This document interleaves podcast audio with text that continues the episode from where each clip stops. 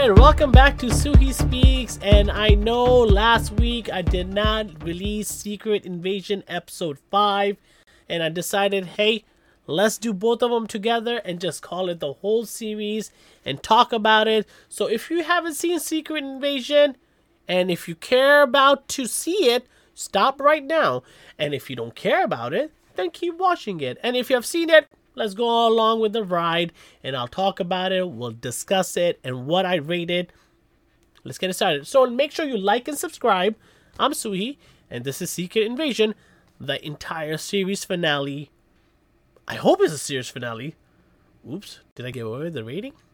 So episode five starts off with Fury takes the president to the hospital. This is after Talos gets Talos gets killed by Gravik, and Rhodes comes and he takes over the hospital because you know he is second in command or he's feeding information to the president. He's the president's right hand man, the mole.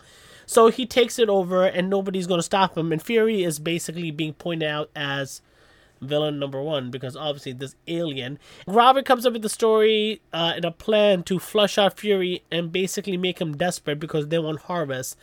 Harvest DNA they were collecting after the big battle, after the battle of Thanos and his army, and after they died. Fury sent a whole team that involved Gravik to collect DNA from like Carol Danvers, all the way to like Drax, every single person that was involved in the fight. So they got their DNA and they called it the Harvest. And Gravik basically was part of this team that Fury led. So Gravik big plan is to make Fury desperate enough, and he tells Rhodes to tell the president that there's Skrulls among us and that he needs to kill them, and they're working with Russian.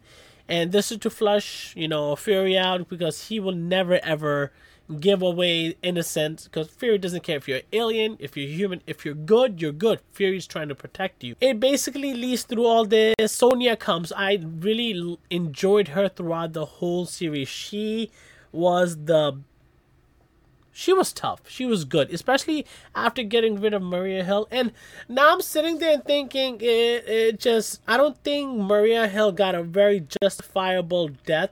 I feel like her death was a very uncalculated error by Fury, but also at the same time it just disrespected her because I think she earned the respect enough to carry on the legacy of Shield after Nick Fury. That was the assumption, but this clearly just disrespects her as a side character that really had no meanings.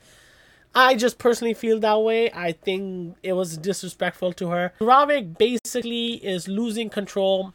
His people see it, the ones they're working with him, and they have a coup against him. And Gravik gets jumped in the lunchroom, the cafeteria, and he clearly has superpowers and he beats them all he kills them all he takes one of them out and shows the example to everybody he's losing it and he kills more like execution style and then Sonya is hunting Skrulls. I mean, she's awesome. I really like Sonya. She was really cool. Uh, Rhodes tells the president that the um, Russians are working with the Skrulls, and this needs to lead to World War Three.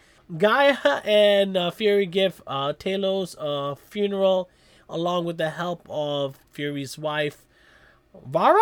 I think her name is Varra, not Priscilla. We find out her name is real Skrull name. Now we come to episode six, and because at the end of episode five, uh, Gravik and uh, Fury have a conversation. Fury basically gets himself back. He wears gets his eye patch. He gets a gun. Uh, he wears his hat and wears his coat and everything, and he is ready to go meet Gravik, and Gravik's like, I'm going to be here, meet me here.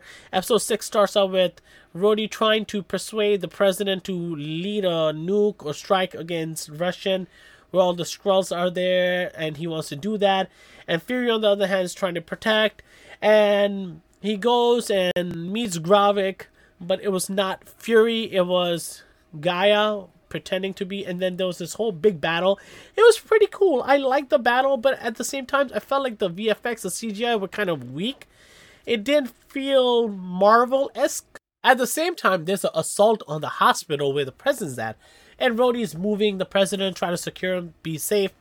But all the agents every single member of Rhodey's team completely getting destroyed getting shot and up. At the same time Gaia and Gravik are having a big battle. they're using all their powers. They use uh, Captain Marvel's powers. They use Thanos' arm, Drax's arm. There were so many cool moments with the powers they were using, like mutants. Uh, Gaia basically beats the shit out of Gravik, and then Gravik's like, "Oh, you're gonna, be, you're just as weak as Talos." Intimidated her, egged her on. She ends up killing. Felt it was very short-lived. He was portrayed as this big bad dude and I know that Gaia killing him is like a nice way and Talos winning or getting back. But I felt like the fight and everything was not that good. I don't know. I wanted more. I felt it was very short lived, especially, and I felt the ending was rushed. Like they can have done this with another episode and just give us a big battle. Gravik, on the other hand, there was a scene in this episode where Gravik basically is talking to uh, Samuel Jackson Fury, and he is just telling his feelings, just ripping it apart. And the way he does it is like screaming in Samuel Jackson, the Fury's face, grabbing his face and just letting him go. I thought he did fantastic. Like, I was like, damn, this guy can act. Really good job. I think that was one of the bright spots of this show because the show really needs it. Oh, now let's get back to the pros and cons. I'm going to talk about the pros. The Gravik speech was a pro. Having Gaia was a pro. Nick Fury's wife, not that bad. At the end, this show has such a cliche send off. Like, Fury is going away with his wife to find a new world.